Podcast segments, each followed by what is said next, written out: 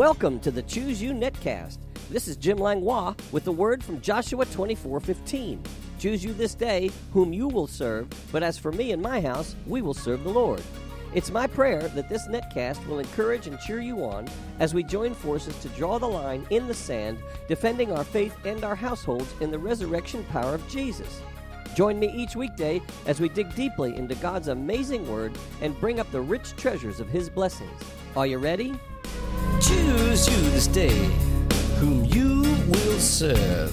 But as for me and my house, me and my house, me and my house. I said, choose you this day whom you will serve. But as for me and my house, me and my house, me and my house.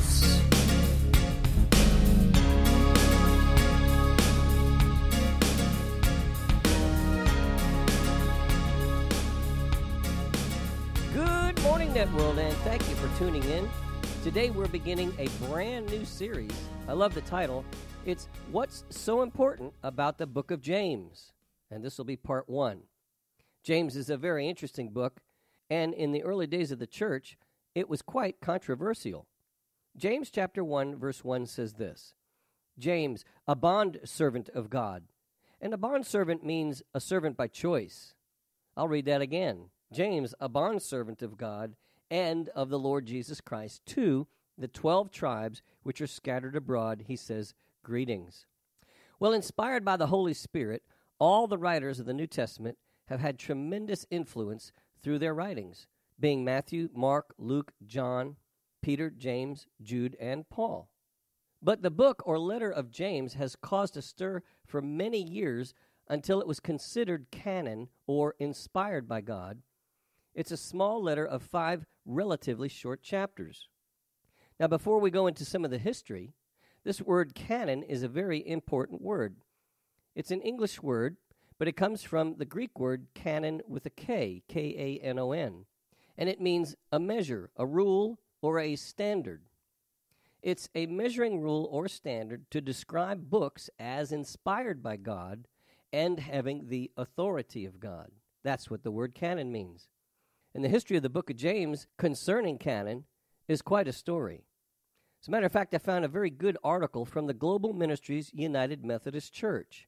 It was titled James and Canon The Early Evidence, and it says, Is James in or out?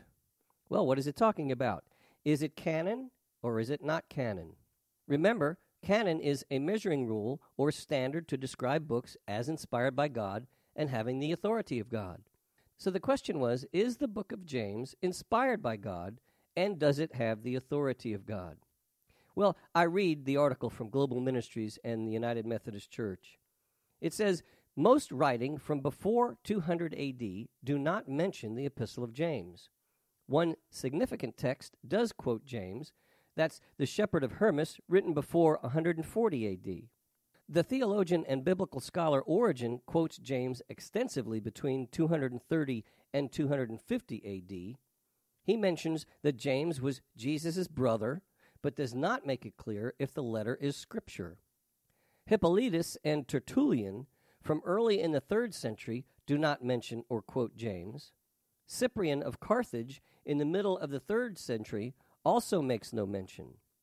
The Muratorian canon, from around 200 AD lists and comments on New Testament books, but fails to mention James, Hebrews, and 1st and 2nd Peter. Yet, by 340 AD, Eusebius of Caesarea, an early Christian historian, acknowledges that James is both canonical, meaning inspired by God, and orthodox, and widely read. However, he categorizes it, along with other Catholic epistles, as disputed texts. Well, two Greek New Testaments from that time each include James, along with the other Catholic epistles. In 367 AD, Athanasius lists the 27 New Testament books we presently use as the definitive canon. But the battle for James was not won. Bishops in 428 AD and 466 AD rejected all the Catholic epistles Early Bibles from Lebanon, Egypt, Armenia, India, and China do not include James before the 6th century. A 9th century manuscript from Mount Sinai leaves out the Catholic epistles, and the Syriac Church, headquartered in Kerala, India, continues to use a lectionary without them still today. In the Western Church, the controversy continued as well. Jerome delivered a Latin translation of the New Testament, including James, in 384 AD. He comments that James wrote only one epistle, which is reckoned among the seven Catholic epistles and even this is claimed by some to have been published by someone else under his name, and gradually, as time went on, to have gained in authority. And then, in the time of the Reformation, after accepting the New Testament canon for a thousand years, Rome speaks out for the first time on the subject at the Council of Florence in 1439 to 1443 AD.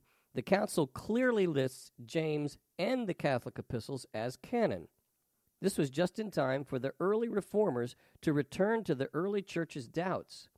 Jacob Thomas de Vio and Erasmus of Rotterdam produced Bible commentaries in the early 1500s that doubted the authority of the Epistle of James. And this sets the stage for Luther's German translation and doubts in 1522. Luther placed the books of Hebrews, James, Jude, and Revelation at the end of his translation and failed to note their page numbers in the index. He wrote a preface to James claiming it contradicts Paul by teaching justification by works. In the earliest editions, Luther wrote his now famous comment St. James' epistle is really an epistle of straw compared to St. Paul's letters, for it lacks this evangelical character. Luther, however, never declared James or any other New Testament book non canonical. He quotes from James occasionally, and John Wesley, on the other hand, quoted from James and seemed to argue for the validity of James's theology. The Catholic Church responded to the perceived threat to the canon. The Latin Vulgate was declared as sacred and canonical and an absolute article of faith in 1546. In the next years, some reformers labeled James and other books as apocrypha and even non canonical. Yet the Westminster Confession of 1647 affirms the present 27 New Testament books as canonical for the Protestant faith. So the letter of James is now officially a part of the canon in the Orthodox, Catholic, and Protestant churches. Wow, James caused a stir, didn't he? The battle was whether we are saved by works or saved by faith. Even today there are many who struggle for the balance between the two. James 2:20 says, "But do you want to know, O foolish man, that faith without works is dead?" Well, who was James? On a website godisforus.com, they had a good quote. It said James, the author of the epistle of James, this man was also a brother of Jesus.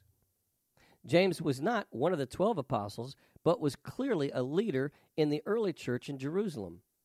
An important council in Jerusalem, chaired by James, was responsible for deciding that it was no longer a requirement to keep the ceremonial aspects of the law of Moses. Along with being a member of Jesus' household, James also had the privilege of seeing Jesus after he rose from the dead. So that's good information right there. You see, James was the half brother of Jesus, they shared the same mother, but not their father. Joseph was James's father, but God was Jesus' father. He was born of the Virgin Mary by the power of the Holy Spirit. Some people do not realize it, but Mary and Joseph had several children after Jesus was born. Let me read Matthew chapter 13, verses 55 through 56. Is this not the carpenter's son? Is not his mother called Mary, and his brothers James, Joseph, Simon, and Judas? And his sisters, are they not all with us? Where then did this man get all these things? Well, Judas, also known as Jude, he's the writer of the book of Jude. He was Jesus' half brother, but he was also James's full brother.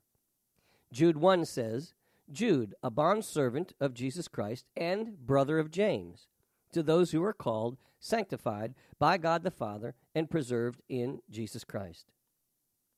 Much like the old famous TV commercial for E.F. Hutton, when E.F. Hutton talks, people listen. Well, when James talks, people listen.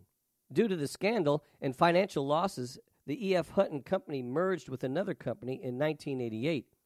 And somehow its motto no longer applied, and no one was listening anymore. But today, everyone is still listening to James. His short letter is profound and has never lost its influence. There are several James named in the New Testament. There's James, the son of Zebedee, who was the brother of John, one of the twelve apostles mentioned in Matthew chapter 10, verse 2. Then there's James, the son of Alphaeus, who was one of the twelve apostles mentioned in Matthew chapter 10, verse 3. Then there's James the Less, and that's either referring to James, the half brother of Jesus, in Mark 15:40, or James, the son of Alphaeus. Then there's James, the father of Judas. He was the apostle, not Iscariot. That's in Luke 6:16. and then James, the son of Mary, the half brother of Jesus, mentioned in Matthew 13:55 through 56, and Mark 6:3. The brothers of Jesus were James, Joseph, also known as Joses, Simon, Judas, who was called Jude, and the sisters were not named. The book of James is most commonly believed to have been written by James, the brother, the half brother of Jesus, and he's most likely to wrote the book between AD 48 and 62. Judas, the brother of James, who wrote Jude, is also most commonly believed to be the half brother of Jesus.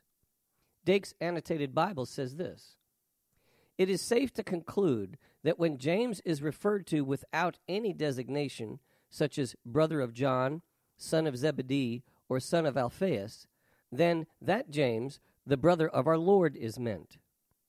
James's letter was written to the Jewish Christians who were scattered abroad and passing through severe trials. Acts 8 1 says, At that time, a great persecution arose against the church, which was at Jerusalem, and they were all scattered throughout the regions of Judea and Samaria, except the apostles. James was born around 6 AD after Jesus. He was likely six to nine years younger than Jesus. The Jewish historian Josephus indicates that James was stoned to death by the order of the high priest named Ananus in the year AD 62. Mary, James's mom, followed the ministry of Jesus, and she took his brothers with her. And in John chapter 2, verses 11 through 12, we read, This beginning of signs Jesus did in Cana of Galilee and manifested his glory, and his disciples believed in him. After this, he went down to Capernaum, he, his mother, his brothers, and his disciples, and they did not stay there many days. Even though James and his brothers saw the miracles and heard the great wisdom their older half brother Jesus had, they did not believe he was the Son of God. John 7 5 says, For even his brothers did not believe in him. Hard to believe, but we're completely out of time again. So please join us tomorrow, same time, same channel, and we'll continue with What's So Important About the Book of James. I call you blessed. You have been listening to the Choose You Netcast with Jim Langlois. If you have enjoyed this program, you can find out more about Jim Langlois Ministries on the Master's House website at tmhnow.org. That's tmhnow.org. On the Media tab, you can listen to many more messages, subscribe to my daily devotional emails, and follow the link to my blog site. If you'd like to write me or become a financial partner with this ministry, my address is The Master's House, Post Office Box 1568, Mechanicsville, Virginia 23116. That's The Master's House, Post Office Box 1568, Mechanicsville, Virginia 23116. Online donations can also be made at tmhnow.org, and my email address is pastorjim at tmhnow.org. This is Jim Langlois saying, Be blessed, you and your whole household. Until next time. Choose you this day. But that's for me and my house, me and my house, me and my house.